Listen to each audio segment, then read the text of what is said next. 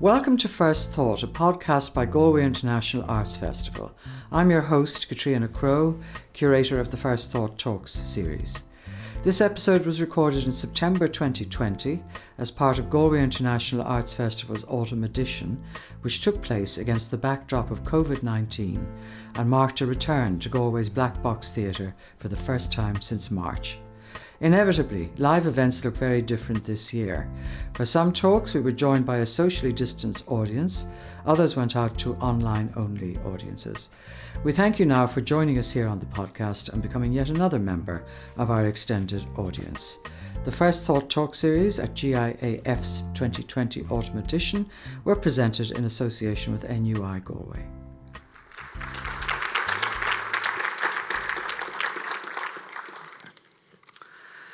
The United States election in November of this year will be one of the most consequential in many years, many decades.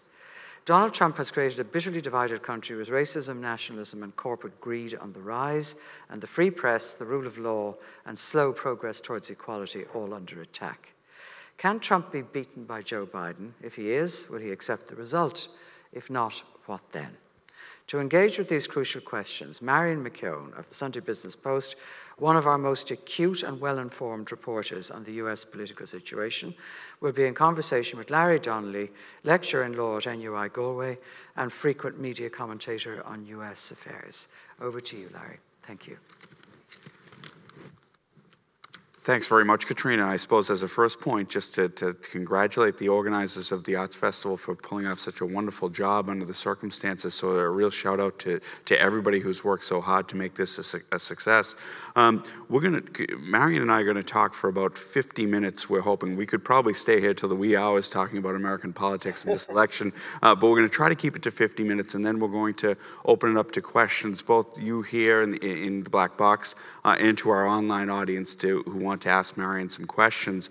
Um, just by way of very brief introduction, I won't add too much to what uh, Katrina has said about Marion, but I would highly recommend uh, her work in the Business Post every Sunday. Uh, Marion is on the ground oftentimes as much as she can be in the context of a pandemic, but she makes you feel like you're in the room, uh, whether it's at a Trump rally or whatever it might be. Uh, she writes that lyrically. Uh, and I'd also recommend highly uh, her weekly jousts with conservative commentator Cal Thomas, who's also become a friend of mine uh, on Today FM with Matt Cooper every, every Tuesday uh, around 545. In case you haven't listened before, it is fantastic radio uh, every week. Uh, so with that, it's great to be with you again, Marion. Um, the title of, the, of our conversation really is Will Trump win again? Uh, it's the question I think is on the whole world's mind. Uh, so I'm not going to wait uh, waste any time. I'm going to put that question directly to you. Will Trump win again? Whoa, Larry!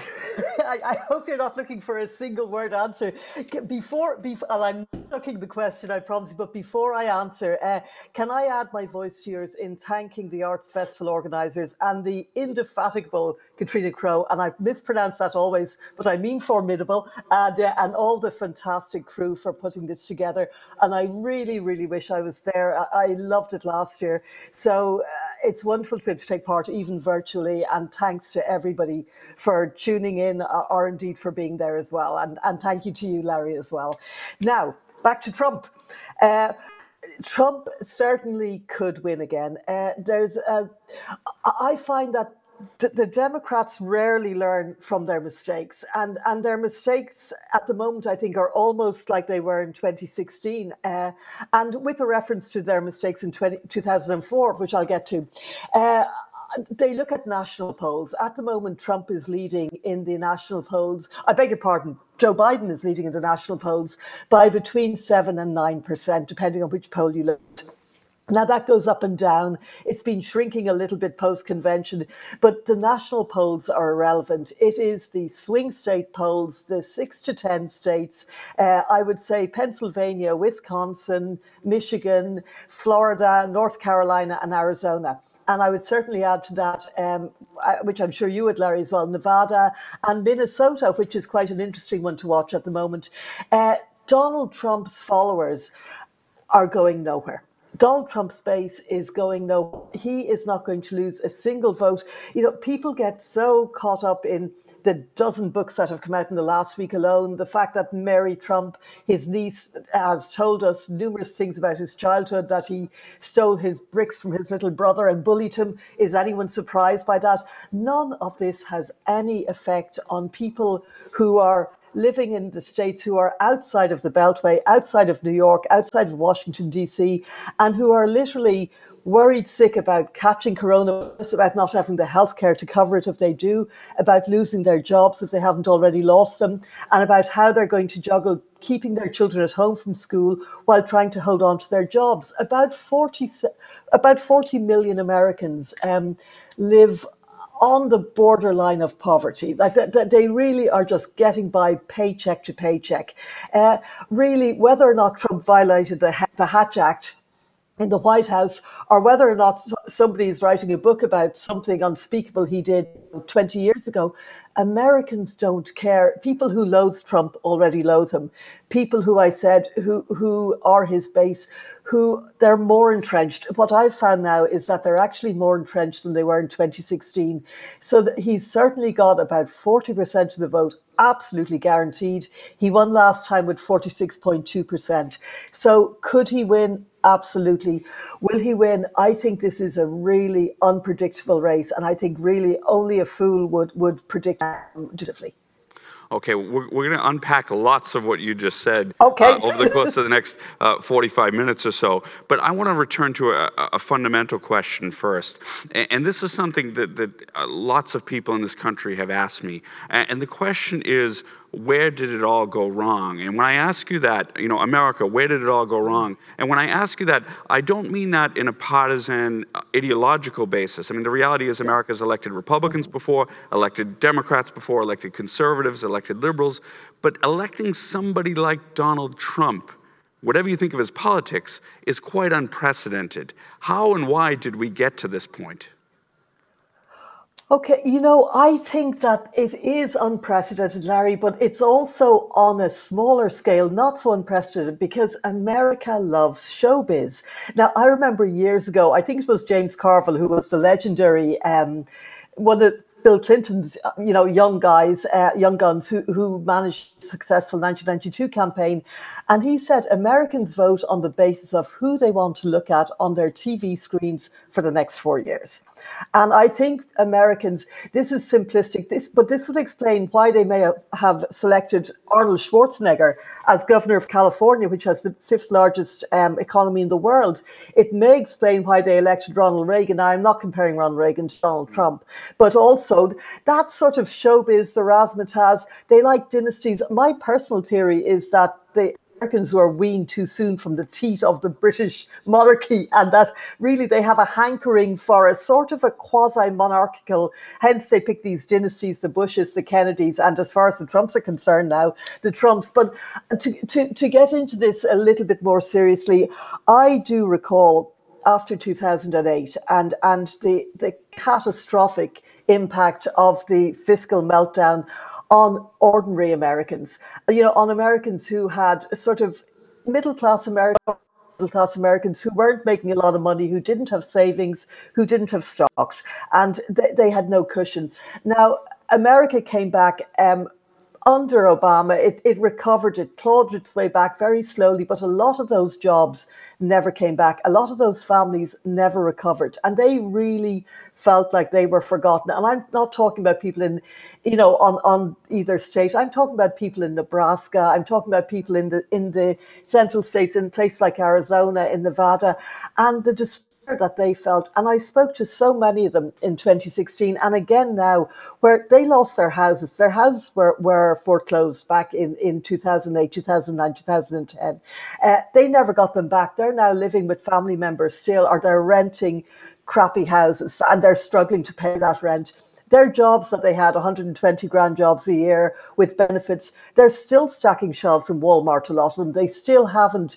Blue collar americans when they lost the, their jobs they went down the ladder didn't get jobs at a similar level and they are looking and they see they look at the banks they look at all the ceos they look at the 1% and the 10% and they think damn it they have all made money out of this. None of them were held to account. We're the ones who are suffering. And they did not feel that obama and the democrats spoke to them. They didn't feel that they recognized their pain because democrats are not good at saying they're not good at articulating. It obama was not good at connecting with poor rural Americans who were desperate. The Democrats can rightly be seen as condescending towards a lot of those Americans. And if you humiliate people or if you ignore them, they will react negatively. Now, Donald Trump, this was the con, and Donald Trump has has done so many cons in his life. I'm reading the Michael Cohen book at the moment, and I do recommend it because not because it's it's of its literary merit, but because he has an insight into Trump that other people don't. And there's one part of the book, Larry, and where he says that it's about the WWF now World. Um, heavyweight wrestling federation is is a fake. It's it's it's sort of like Trump. It's a Trump top outrage, fake wrestling, fake everything, and people love it. And Donald Trump set up this scam with the, the head of it, a guy called Vince McMahon, for a huge event in Michigan, 10,000 people. And the scam they set up was that he was going to stride into the ring with his big red tie and his big navy coat, and he was going to walk up to Vince McMahon, who was seen as this powerful top dog, and he was going to slap him hard across the face and say, I've just bought your company and you're fired. Because at the time, of course, The Apprentice was huge. And then he was going to sell the company back to McMahon for double what he had allegedly paid for it. Of course, the whole thing was fantasy. But anyway, um, Cohen recounts how he did this, and he said this happened in Michigan, and the crowd, which was a largely white, poor, blue collar crowd went absolutely berserk because they were gunning to somebody get that slap across the face, metaphorical or actual, uh, for what had happened to them. For they wanted someone to pay, and they really felt that Donald Trump, ironically, this New York billionaire who really only cares about Donald Trump and all things Trump, that he was going to be the one who would set things straight for them, that he would land those slaps on the right people. And I think it came from a mixture of despair and also cynicism that they had been electing, you know, politicians forever, conventional politicians, and they were just screwed every time. And I think they really felt that Donald Trump, because they believe the myth of the Trump business, they believe the myth of Trump's Midas touch. They don't look into the bankruptcies and the crooked deals and the lawsuits and the fact that his father bailed him out numerous times. And they, they buy the image because they want to buy that, because that is essentially the American dream that anyone can have the yachts and the planes and the wealth and the model wife and what have you. And he really did know how to speak to. Now, Michael Cohen in his book disparagingly referred to these people as white trash, and I don't think that's fair. Um, but Donald Trump knew how to speak to people in America. He set up one rally I was at um, in 2016. I love the poorly educated. And the roar that came literally almost raised the roof because these people are tired of being condescended to. And as I say, there are a lot of them in America. There are a lot of very poor people in America. There are a lot of people in America who have very little hope other than a sort of a lottery ticket chance at wealth or fame. And for them, Donald Trump represents something that even though they know they may never have it themselves, at least they think he's going to beat up the people who are stopping them from getting it. Th- those points are all very well made. The, the, the, one thing I still am searching for, and this, is Trump's biggest political mm-hmm. feat, in my view, is that he plays the game by different rules to everybody else. And what mm-hmm. I mean by that effectively is he's totally impervious to criticism, to negative relation, revelations in books, all the things that you've said. Nothing damages him. He seems to be absolutely bulletproof politically. And I, I, know this from personal experience from talking to people, especially women who heard the things that he said, yet still voted for him. Why do you think he's so bulletproof? Why? What, what explains that? Um, I think we can go back to what he said in 2016 that his supporters, he could go out and shoot somebody on Fifth Avenue and haters would still support him. Now, it's not everyone, Larry, and I think this is where America has been and it's so much on the brink it is in a cold civil war, and I, it's so much on the brink of something that could turn very, very nasty. Uh, because for the 40 to 45% of voters who absolutely support Donald Trump, and I will get to the promises that he has fulfilled in a moment, there are about 55% of Americans who absolutely despise him. They loathe him, they, they absolutely abhor him and what he does, and that is where the tension is. So it's, it's really one or the other. And America has gone to two extremes where I there are people who would not vote for Donald Trump if their lives depended on it. And there are people who likewise would not vote for Joe Biden if you put a gun to their head. And I, I think that that is where America has reached a breaking point. Whereas before you had the Reagan Democrats, you had people who voted for Barack Obama who were moderates and independents, even some Republicans who thought, let's give him a chance, you know.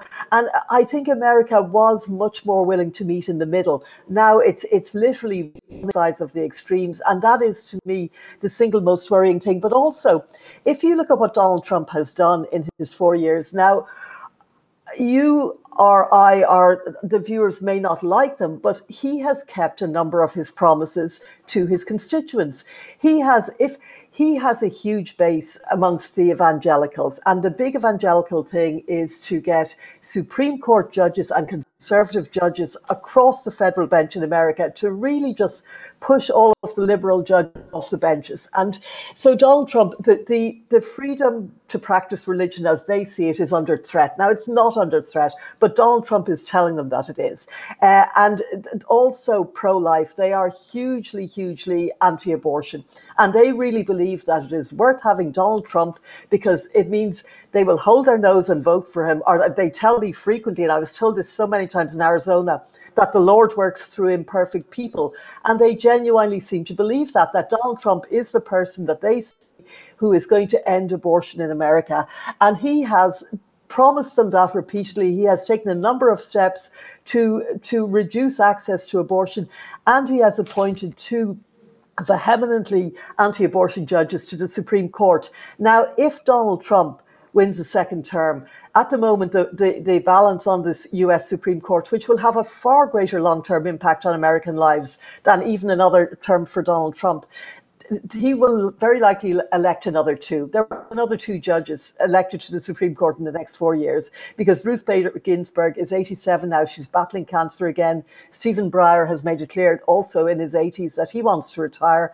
Uh, that would mean that there would be seven conservative judges versus two liberal judges on the Supreme Court bench. Uh, and even allowing that the Chief Justice John Roberts, who was appointed by George W. Bush and does try to hold the centrist line, um, it would be a wash for the Conservatives. And Roe v. Wade, which introduced um, abortion basically would be overturned. Uh, and that is what the evangelicals want, and a number of other things as well to do with school choice, to do with gay rights, to do with a whole bunch of things. They think that Donald Trump is the quickest, surest route to bring America back to where it was in the 1950s, which is pretty much what most of them want when it comes to cultural issues. So that's one area that Donald Trump has, has um, delivered in. The gun brigade and the guns and God people are closely connected. He is a staunch advocate advocate of the Second Amendment and guns. And, you know, he really has nailed his colours to the mast on that one. No matter what school shooting happens, no matter what outrage, he sticks with the NRA line, and the NRA are 100% behind him. He's also made it safe for white nationalists to basically come out from, from under their various rocks. He's made it safe to hate and vilify and resent immigrants. And, you know, he, he hasn't built 300 miles of his wall. That just didn't happen. He's built five miles of his wall and he's patched up a pre existing 295 miles. But he, that who want this wall built, that he is building that wall and that he has told immigrants immigrants to get lost and that he is stopping them from coming in and that that is the right thing to do. And then for the 1%, I mean, he's been a godsend. Corporations benefited hugely from his massive tax reforms. The top 1%, the top 10% have done really, really well under Donald Trump. The stock market is still booming, God knows why. Um, and, you know, their 401ks are really, really healthy. So for a lot of people, um, Donald delivered. And then you have the energy lobby. Uh, you know, he's he's rolled back all the environmental regulations. He's rolling back business regulations. Wall Street likes that. Um, so if you're a Donald Trump supporter and if you support those things, I'm not making a judgment on whether or not they're objectively good things to support. But, you know, they've got a guy in the White House who's doing what he said by and large. He's doing very little for the blue collar, ironically, for his for his staunchest um, base. He's really only giving them hate. That's all he's giving them. He's giving them hate and a reason to beat up on people that they see as being inferior to them, as in immigrants, uh, and you know, mainly. So they've gotten the roughest end of the deal. But for everybody else, as I say, the evangelicals, the gun lobby, the super rich, Donald Trump has delivered and then some. Okay, we'll, we'll, come back to a couple of those themes. I might push back on one or two things that you said um, okay. in those comments, but but I, I, want to move from, I suppose, a more sociological point of view uh, to a more uh, process or institutional matters that I think are going to be really, really important in the context of, the, of, the, of this election. Mm-hmm. And I know they might be slightly wonkish, but I think with this audience we're safe enough. I think they like their politics. Um, one of those first that I want to come to is uh, how this election is going to unfold, which I think, again, to use the unprecedented word, is an important one. Mm-hmm. Uh, again, we're talking about voting during a time of pandemic. We're talking about majority and perhaps vastly major- the vast majority of people either voting before election day on November 3rd in person or voting by postal ballot beforehand. How do you see that playing out? We know the president has made a lot of criticisms of it and thrown a lot of things up in the air. How do you see that playing out? And again, I think the, the really important point is here get out the vote is something people are familiar with in American elections. Get out the vote now is going to be a months long process, not a day process. That's right. And a lot of people have already voted.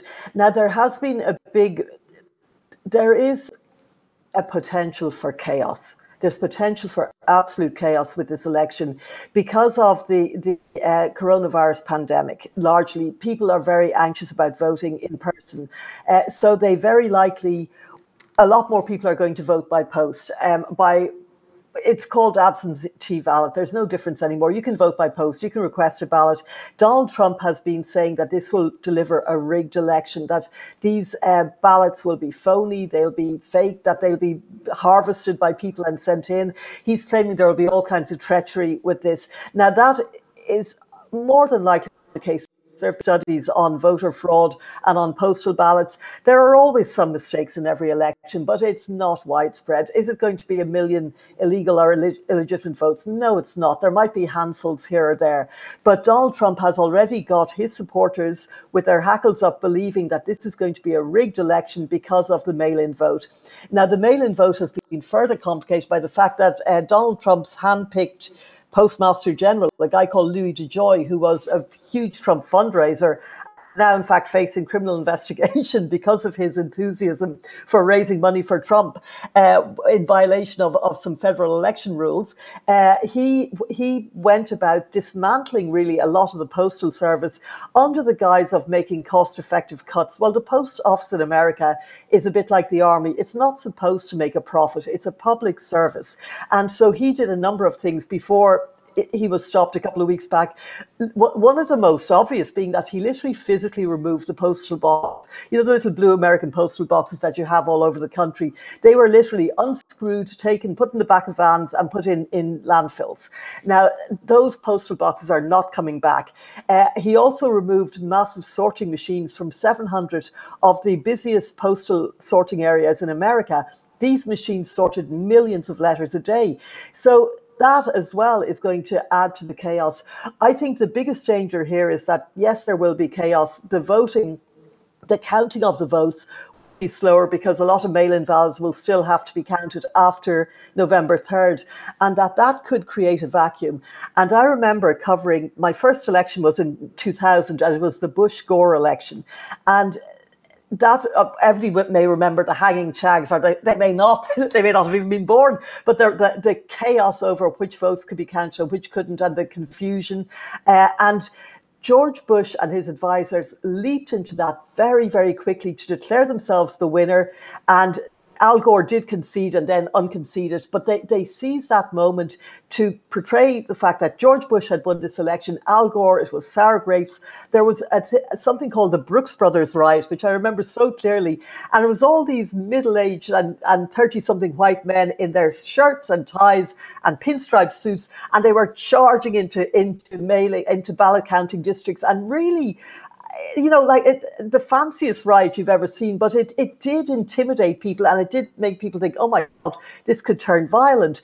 Now, you can imagine this time in 2020, if there is a vacuum of information on the night of November 3rd, if it's not clear who the winner is, if there's an opportunity for Donald Trump to declare himself the winner, he that's exactly what he will do. He will announce that he's the winner and that that's it. And then anything that comes after that, he will scam. It's unfair. It's rigged.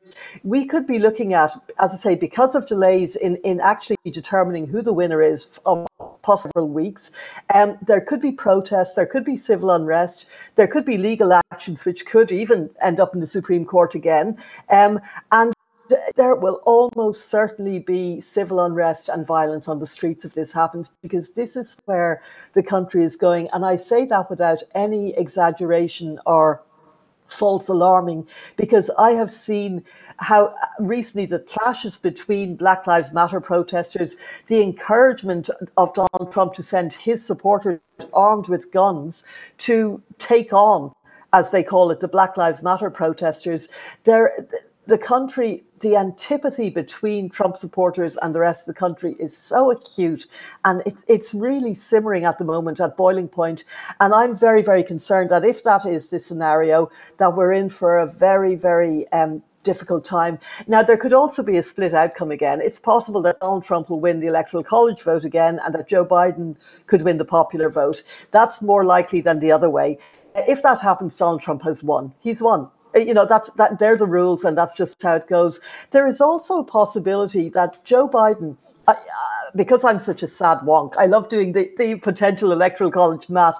There is a possibility that if joe biden just wins the blue states that are a given and takes uh, michigan wisconsin and pennsylvania just three of those swing states, that he will get 278 electoral college votes. Now, you need 270 to win, so it would push him over. It wouldn't be a huge win, but it would be enough. Um, and then if he takes Florida, North Carolina, and Arizona, and I think he could take Arizona, uh, that would bring him up to about 332 electoral college votes, which is a landslide on the electoral college, and it's a decisive victory. Now, the Democrats have been fantasizing forever about winning North Carolina. But I'm going to digress into something, Larry, very quickly here, and I'll try and be brief. Please, because I, I, want to get on to. it. Okay. Oh yeah. We. I, I know you've got. I know you're a fan of the electoral college. The um the Trump remarks that, that, emerged about the military, where he called military um, soldiers who had died in service, in combat, uh, are allegedly losers and suckers and, and scorned their sacrifice. Donald Trump's military vote is one of the most solid aspects of his base. And these people really, like, these are the young guys and young women who leave school at 17, 18, who don't have qualifications, who don't have a chance of going to college, and they are Trump's base, and they they adore Trump. Now, to hear that he had come out and mocked the sacrifices of maybe their brothers, their sons, their daughters, their husbands, their wives, really, really, I think had a big impact. The Military Times did a survey. Uh, a couple of weeks back, and it showed that Donald Trump, who got about 70% of the military vote in 2016, and that is millions of votes, this time only 37% of the military said that they were going to vote for him. 41% said they were going to vote for Joe Biden. Now, normally the military guards is 40% Republican, 40% independent and about 18% Democrat. But there was something about what Donald Trump said that really, I think, struck at the heart of military families there. So we'll see how that plays out. Now, North Carolina has 115,000 military families on its bases. Even if they just stay at home, or even if half of them just stay at home, that could hand the state to Joe Biden. When you think that Al Gore only lost Florida, which has 106,000 military families, by 347 votes, in 2000. You see how something like this, I don't think Bob Woodward's book, which everybody's talking about, is going to make a difference. I really don't. But I think the fact that these military people who, who saw Trump as their champion and their guy, that they believe that he was actually mocking them and sneering at them behind their back, I think that that could have an impact. It, it, could well. It certainly, certainly they'll be pivotal yeah. uh, in November. I do want to, push back slightly on the Electoral College and just talk about it because it is something that fascinates people and bewilders people, I think, uh, in this part of the world and in other parts of the world, as well as in the United States, as to how it operates. In the sense that uh, even people who think that Donald Trump could win, most of them don't think he can win the popular vote. Uh, they think that he'll win the Electoral College vote. Uh, and the reality is, the Electoral College in presidential elections in the United States there are really 50 elections in one. Uh, and the sense is that uh, all states have their own individual elections, and it's balanced out because it's a federal system. So the likes of Wyoming, which has 580,000 people, has three electoral college votes two United States senators and one member of the House of Representatives. So, as such, they have three electoral college votes. California, where you're talking to us from, has 40 million people. Uh, they have 55 electoral college votes because they have 53 members of the House of Representative, Representatives and two uh, members of the United States Senate. So, because California is a much larger state, it has roughly uh, about 20 times the say in electoral college terms than Wyoming does. However, if we were to break it down strictly on the numbers, California should have 80 mm-hmm. times the say that Wyoming does. And the founders, the founders did this because they, they recognized the balance between small and large states, rural and urban, et cetera, uh, and they wanted all those interests to, to be represented. What I want you to do is first, and I'm a supporter of the Electoral College, I think it's worked well for the United States and continues to work well. You, I want two things from you, Marion. First, tell me, tell me why I'm wrong. Uh, and then, 2nd mm-hmm. uh, tell me uh, wh- why you think, or if you think, the consequent focus on battleground states is right and proper in the context of a presidential election. Okay, Larry. Now, this, this is where we absolutely disagree. So, what I'm going to do is I'm going to start off by saying the Electoral College was dreamed up in 1798, I think it was, or thereabouts, at a time when only white landowning men could vote in elections. Now, it was decided that these sort of super white landowning men, that 538 of them, it, it, was, if you look at why it was introduced, it was introduced because they were afraid that lesser educated white landowning men than they could pick some populist thug for president. Well, guess what happened in 2016? The Electoral College thwarted the popular vote. There were 3 million more votes for Hillary Clinton, and it did exactly what the electoral, the founding fathers had feared that, that it, it, um, it actually did the thing they thought it would prevent. It gave a, a path to the White House to somebody who would not otherwise have won fair and square. So, example of Wyoming and California half a million people thereabouts in Wyoming, three electoral college votes, uh, 40 million people in California. Now, if I live in Wyoming, my vote as an American citizen, uh, which I'm not, is worth 3.75 times that of my vote in California. Now, the, the definition of a democracy should be that everyone's vote is equal. Everyone's vote is of equal value. So why should, um, we'll say Dick Cheney, who lives in Wyoming, why should Dick Cheney's vote be worth 3.7 times my vote if I live in California? Uh, and, you know, it was a myth, I think, Larry, as well. The other thing, while we're on the subject, I'll, I'll, I'll have another quick beef. I don't think it's in any way fair that this, that all states have equal representation in the Senate. The Senate is far more powerful than the House. It is the it's what decides. So if you figure that Wyoming has one senator for every 250,000 people or thereabouts, California has one senator for every 20 million people. How is that representative? You know, I, I think that there needs to be a fundamental reworking of this whole system. And it was interesting a while back, uh, the former governor of Maine, Paul LePage, said the reason we need to keep the electoral college is that if we don't, minorities will end up choosing the president of the United States. And this is the reason, if the electoral college didn't exist, Republicans wouldn't have been in the White House since 1992. The last Republican senator, uh, the last Republican president would have been George H.W. Bush in 1998.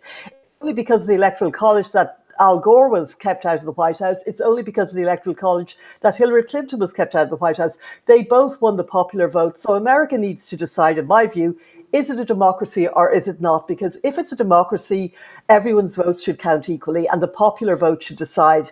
And then this other myth that if you didn't have the Electoral College, that the candidates wouldn't go to any of the, the smaller states they don't go there anyway.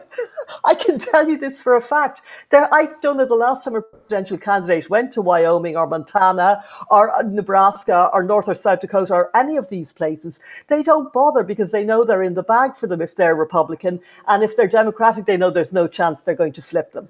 So what happens is you have half a dozen to 10 states that are in play. And this is where the presidential candidates completely flock to for the electoral cycle, and nobody else gets a look in. So, as I said, Michigan, Pennsylvania, Wisconsin, Florida, North Carolina, Arizona, Nevada, possibly Minnesota, one or two other places, that they get all the love and all the attention and all the promises and all the pledges that they'll do this for them and that for them, and nobody else gets a look in. So it really does skew American politics. And I think it feeds into the cynicism that has taken root in America because Americans were very idealistic about their politics, I found, and very patriotic and very passionate. And they have become cynical. And I think that the Electoral College fe- feeds into that because if you voted for Hillary Clinton and you know she got votes and, and Trump, you think, well, what's he doing in the White House? It, it doesn't seem like a fair democratic system. Well, okay, Larry, I, I, I, have said my piece. I, I, I finished my rant. I, I, won't push back. I won't push back much more, other than to say that candidates okay. do go to. The, other than to say the candidates do go to New Hampshire an awful lot, which is a pretty small state, uh, uh, and the, and the primary season and, and, and that, and that uh, I think an already polarized and divided United States uh, probably wouldn't be best served if all the attention were focused on the more populous states as in denied, and people from smaller states uh, were denied what they already see as a smaller state. But we'll leave that to one side. Uh, what I want to hear from you about is in terms of battleground states, and I think this is where you can give viewers a real insight here. Uh, one of the key battleground states this time around uh, is going to be Arizona, a state that, that mm-hmm. Donald Trump won in 2016 but as of the latest Real Clear Politics aggregate polling, has Joe Biden ahead by almost 5%. You were on the ground in Arizona very, very recently. Yeah. Could you give us a little info on the, the lie of the land there and what you see happening? Okay, well, the first thing that I saw happening was Arizona was still reeling from the battering it took from the coronavirus pandemic in uh, July and August, where, where the death rate spiraled. It was the hot point in the whole country at one point, and it, it's there's a lot of fear. There's a lot of uncertainty. There's there's a lot of healthcare is the number one concern in Arizona. With everyone I spoke to, even with Trump's most diehard supporters. And you know, it was interesting because when I spoke with Trump supporters, they they were literally mocking, and, and you know, in a way, I kind of get it. They were saying, "Oh my God, the Hatch Act." Now, the Hatch Act is very briefly the act that w- should have stopped Donald Trump from from holding his convention on the White House lawn, basically on the South lawn, but it didn't. And they they really were saying that they don't care. And it gets back to this thing, Larry they don't care about Donald Trump breaking these laws. They don't care about him busting norms. They don't care about who writes what about him in books. Jobs, they want health care and they really and they want their kids to be back in school so that they can get back to work so i think that they do feel overwhelmingly now especially the, the a lot of arizona is made up of two groups it's retirees and it's people who work in relatively low paying jobs and then you have your white militias and you have a lot of people who feel very, very strongly that people should not be able to cross the border unless they are legally entitled to do so. And you know, which which is a reasonable position, um, it, and and there is a cause for immigration reform. But but anyway, so Arizona, as I say, healthcare was the number one concern uh, with people I spoke with, they were angry with Donald Trump because they felt that he didn't take the coronavirus seriously enough. This is people who are not necessarily Democrats, who might be neutral, some of whom who may have, not many, voted for Trump the last time. And they thought that they were just suffering too much. They were like, the, the I saw lines to food banks in Arizona that were shocking. Uh, and of Arizona is migrant population, it's low paid workers. They have no safety nets. A lot of them can't vote. So, and I think this may be something to do with because there is a very cold calculation of who's going to vote and who isn't. And people who have been made homeless by the coronavirus also are going, probably going to find it very difficult to vote. And number, you know, people who are stuck at home with small children aren't going to be able to get out and stand in line for eight hours. So I think there's a lot of anxiety there. Um, Joe Biden, I didn't detect any massive level of enthusiasm for him whatsoever. What I did detect was a yearning for some kind of normality to get off this roller coaster ride of the last four years, just to have stability and something that approximates normality back in their lives. I don't think people are politically moving at all from, from their positions. I see no sign of meeting in the middle or moderation or you know, maybe of Trump supporters considering Biden, I see people who might stay at home, or I see people who independents who, who would go with Biden. But as I say, mostly despair, fear, um, and just real concern about health care because Donald Trump is at the moment eh, before the Supreme Court, or I should say his his Department of Justice is, and they're seeking to remove pre-existing conditions uh, from Obamacare to basically effectively gut it. Now, the only thing that has probably saved a lot of lives in, in during this pandemic is the fact that people could access, poor people could access good quality healthcare. And without that, the casualty rates would have been much higher. But I think there's also, just as in 2016, there was a feeling amongst people who lost their homes and jobs that Democrats didn't care. There's a feeling now that people who have lost family members to the coronavirus and who have also lost their homes and jobs that Donald Trump doesn't care. Not only does he not care, that he's denying that it's happening. And so there is a level of frustration there. But as I say, I spoke with many, many people who are still absolutely behind Donald Trump 100%. They think that he's the person who's going to bring back the economy. Uh, they do say repeatedly that Joe Biden is past it, that he's been around too long, that he's not with it. I heard a lot of the, the Republican Party talking points being trumped out. And even among Democrats who will absolutely vote for Joe Biden, there was there wasn't much energy or enthusiasm about Biden. They of course they want to see the end of Trump, but are they jumping up and down at the prospect of a Biden presidency? No, they're not. And I think this is a problem. You, you were there. I'm going to put you on the spot. If you had to call Arizona, which way do you see it going? I see with the Senate, haha, I deflect quickly. I see the Senate going um, Democrat, which I think is, is going to be very important if we can get on. Uh, I see Biden, may, if it were today, and this always has to be the caveat, Larry, if it were today, I think it would go Biden. But who knows what's going to happen in the next seven weeks? Because we've seen what happened in the last week alone.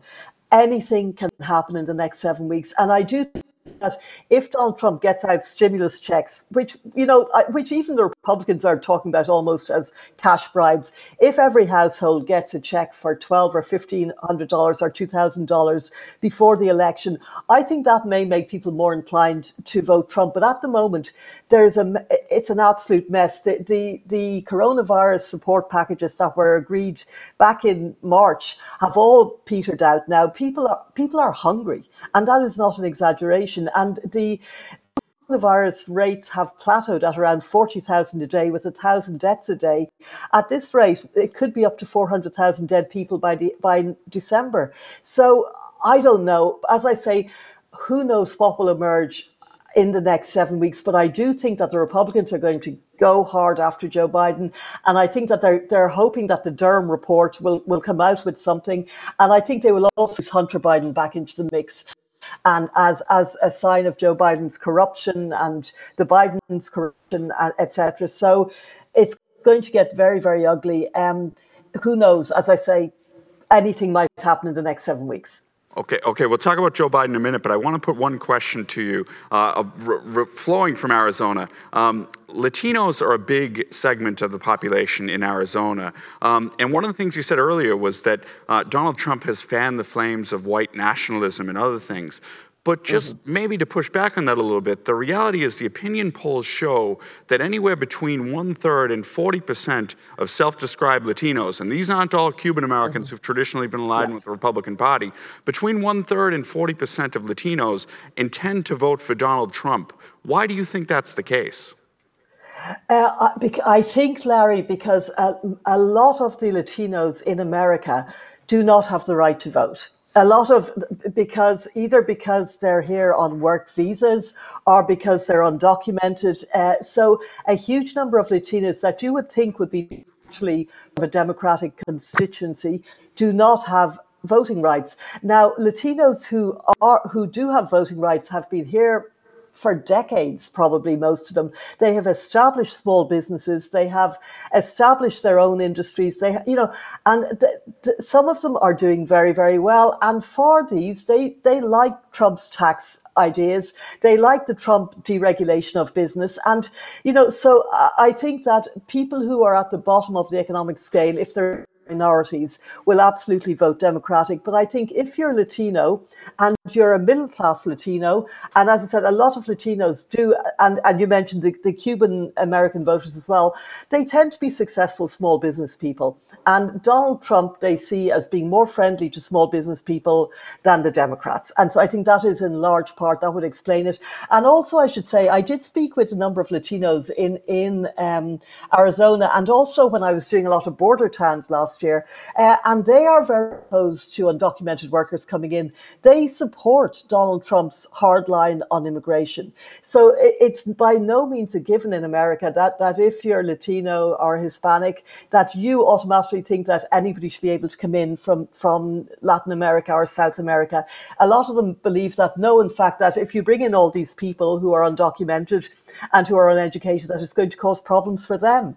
So nothing, nothing is ever as straightforward, I think, in American politics as it seems. But and that is a good point because a lot of Latinos, surprising number, and also Black Americans, and I think the the democratic presumption which Joe Biden, when he said, well, if you don't vote for me, you ain't black, or, or words to that effect, uh, it really offends a lot of black people, and rightly so, I think, because a number of black people who I've, voted, who I've spoken to who are voting for Trump are doing so because they're deeply religious and they really are troubled by um, by abortion rights. Now, it's necessarily uh, believe in a right to choose, but they really feel that the Democratic Party has no home for people who may think that this is a private matter and that you know you can respect people's right to choose, but you don't have to be um, pro-abortion yourself. And I think that uh, evangelical um, Black Americans do believe that Trump does give more freedom of religion and does give more freedom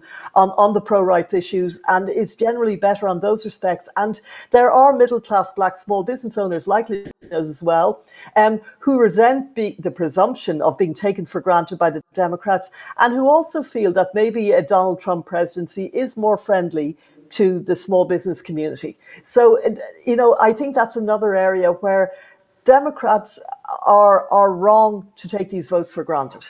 Okay, we're, I'm told we're in, we're in a lightning round here because we're almost at the end of oh, time. Oh, no. yeah. So you, I, am going to give you, this is the lightning round. You have one less than one minute okay. to answer three very quick questions about Joe about about Joe Biden, who we haven't spoken a lot about. Three quick questions about Joe Biden. You have one okay. minute for each of them, or less, if you can do it. One, why did he win the nomination? Two, You've covered him. What do you make of him in the Harris Biden ticket? Uh, sorry, the Harris Biden, the Biden Harris ticket. And three, Joe Biden, will he be good for Ireland if he's president? Three minutes on the three of those quickly. Okay, let's start with the last one. Joe Biden for Ireland. Joe Biden loves Ireland. He never loses an opportunity to quote Heaney and Yeats, and he always talks about his Irish mother, and he has more Irish proverbs at the drop of a hat than I've even heard. Uh, so he's got a great sentimental attachment to Ireland. Will he be good for Ireland? Not necessarily. Uh, he came out last week with a number of proposals that would make it very difficult if they were passed in Congress for American companies that are, are based in Ireland and that are there for tax reasons and have done inversions and all kinds of things, it would make it much harder, much less appealing for them to stay in Ireland. And it would make other companies, American companies, it would make Ireland a much less prospect for future investment and to, and to open up new jobs there. So no, he wants to bring all these jobs back to America. Not all, but most. And so I think that in that sense, Donald Trump just gave a big corporate tax cut and said, okay, get on with it. Uh, but Joe Biden might be more more, um, he, he might be less friendly to Irish business and to Irish um, jobs than a Trump presidency. Now, the other two I've forgotten. You're going to have to say them again. Why, okay. why did he win the nomination, and what do you make of having covered him? What do you make of Joe Biden? He won the nomination because he was seen as the safe bet in some respects, and people looked at Bernie Sanders as it came down to Biden and Sanders, and the other people got knocked out. People thought, "Oh no, oh dear God, no, it can't be Sanders." And also, never underestimate um, what James Clyburn did for him in in um, South Carolina because he got the black vote behind him in South Carolina, and that flipped the switch for Biden because of that. It was looking very, very like it could be a, a, a Sanders uh, you know, candidacy. So, and uh, Harris Biden, it's an interesting. Uh, Harris was regarded as Kamala Harris as one of the the likeliest people to become uh, the Democratic nominee. I went to her launch in, in January 2019, and we spoke about this, Larry. There were 20,000 people in the streets of Oakland in, in January. The excitement about her was phenomenal. It was like the her the, her launch rally reminded me of Obama's final rally. Uh, there were that many people there, and there, there, was that level of excitement, but she didn't deliver. She's fantastically charismatic. She's got the beautiful smile. She's super smart, and she's a happy warrior, which you need. But she didn't have the policies, she didn't have the substance of an Elizabeth Warren or many of the other people, and so her campaign just petered out. So I think as a running mate, She's good. She's got energy. People like her. She's easy to like, uh, and she's tough as well. And it's it, she's a hard person for Trump to take on and to mock and to belittle. You know, and uh, so I think she gives Biden that pep in his step a little bit. I haven't seen much to them together. When initially it seems like they have a good chemistry. Uh, so we'll see. Biden himself as a candidate, I think he's a very decent human being. I think he is a nice man. Do I think he's a great candidate? No, I don't. Before I go to questions first here in, in the black box and to our, our viewers online, uh, let's just say thank you to Marion McKeone. Thank you. Thanks. So, are there any questions here? We, we have a we have a couple of online uh, questions. I'm gonna I'm gonna give you two, Marion. So the first one is do you think uh, the presidential debates matter, and how do you think they will go? And the second question is if there is going to be a surprise in this election, which state will deliver it? Great questions. Wow. Great questions. Great, great questions, both of them. Uh, okay. I think that um, the, uh, the debates do still matter, absolutely, but they don't matter as much as they used to because back in the oldie days when you had three networks and everybody watched them, you had 60, 70, 80, 100 million people watching debates. Now people have 100 different channels and live streams. They're not as engaged. They tend to go to social media. They get snippets of things. They don't have the patience to sit through debates. I think that Joe Biden has his work cut out for him in these debates because Donald Trump will bluster on stage and he will say black is white and he will absolutely say whatever he wants. But he has got that ability to connect on TV. He is a master of reality TV and debates are essentially reality TV with the intrigue and the fighting and the opposition. Um, Joe Biden is not always deft on his feet. He tends to meander bit like me, and he tends to be, um, you know, a little bit too wordy at times. And he, you know, people make a lot of him getting muddled up. Well, we all get muddled up. So what? But I think his inherent decency might come through. I think Biden in a weird way might be of the moment because as i said people crave calm. They almost crave a, an FDR type figure i think. Somebody who will be steady who will be the decent uncle who will tell all the rowdy kids to just calm down. So i think he may meet the moment in that respect. But as i say for the debates it's entirely unclear that that he will really be able to i mean trump whether you like him or not is a force of nature. And and he physically occupies space. He physically absorbs all the oxygen. So I, I, for Biden to look as strong and as tough as Trump on stage, I think that's going to be a hard call. Now, the state that could deliver a surprise. Uh, I'd watch Minnesota. Minnesota used to be a Democratic state, but the, the, Republicans are really targeting it with all kinds of sweeteners to do with mining and mineral rights. And, you know, I think that they really do feel they have to win Wisconsin. Uh, they, they really do. And they pretty well have to win Michigan as well. I think they've sort of conceded that Pennsylvania will not go their way this time because Biden is originally from Scranton and he has an appeal to a very strong union worker base in Pennsylvania still. But I, I think that Minnesota, which used to be a reliable blue state, could could possibly turn red. Um, I think another state where, oh my God, I do not, you know, the, there are always a couple of wild cards. Uh, Florida, Florida definitely tends to go much more Republican than Democrat. I think this time, because of the reasons I said, because of old people who suffered from coronavirus, because of military families, it could turn blue. Uh, but I think most of the states, the, the, the, die has been cast in, in most of the states. Uh, of course, every time Democrats have this fever dream that they're going to get Texas, they're going to get Texas. And they point to these polls where it says, Texas, 45% for Biden, 48% for Trump. They ain't going to get Texas. Texas may be slowly becoming more moderate, but I was talking to a Democratic uh, pollster only two weeks ago, and she said, "Oh well, you know, Texas can't be ruled out." And I think uh, I'm sorry, but if, if Texas turns blue, you, I, I will if I had a hat, I would eat it. so I, I, really, I really can't see Texas turning blue at all. That it?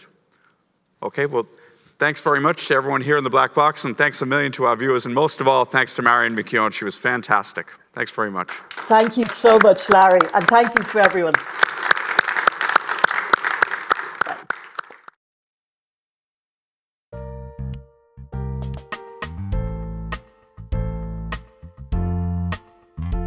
Thank you for listening to First Thought.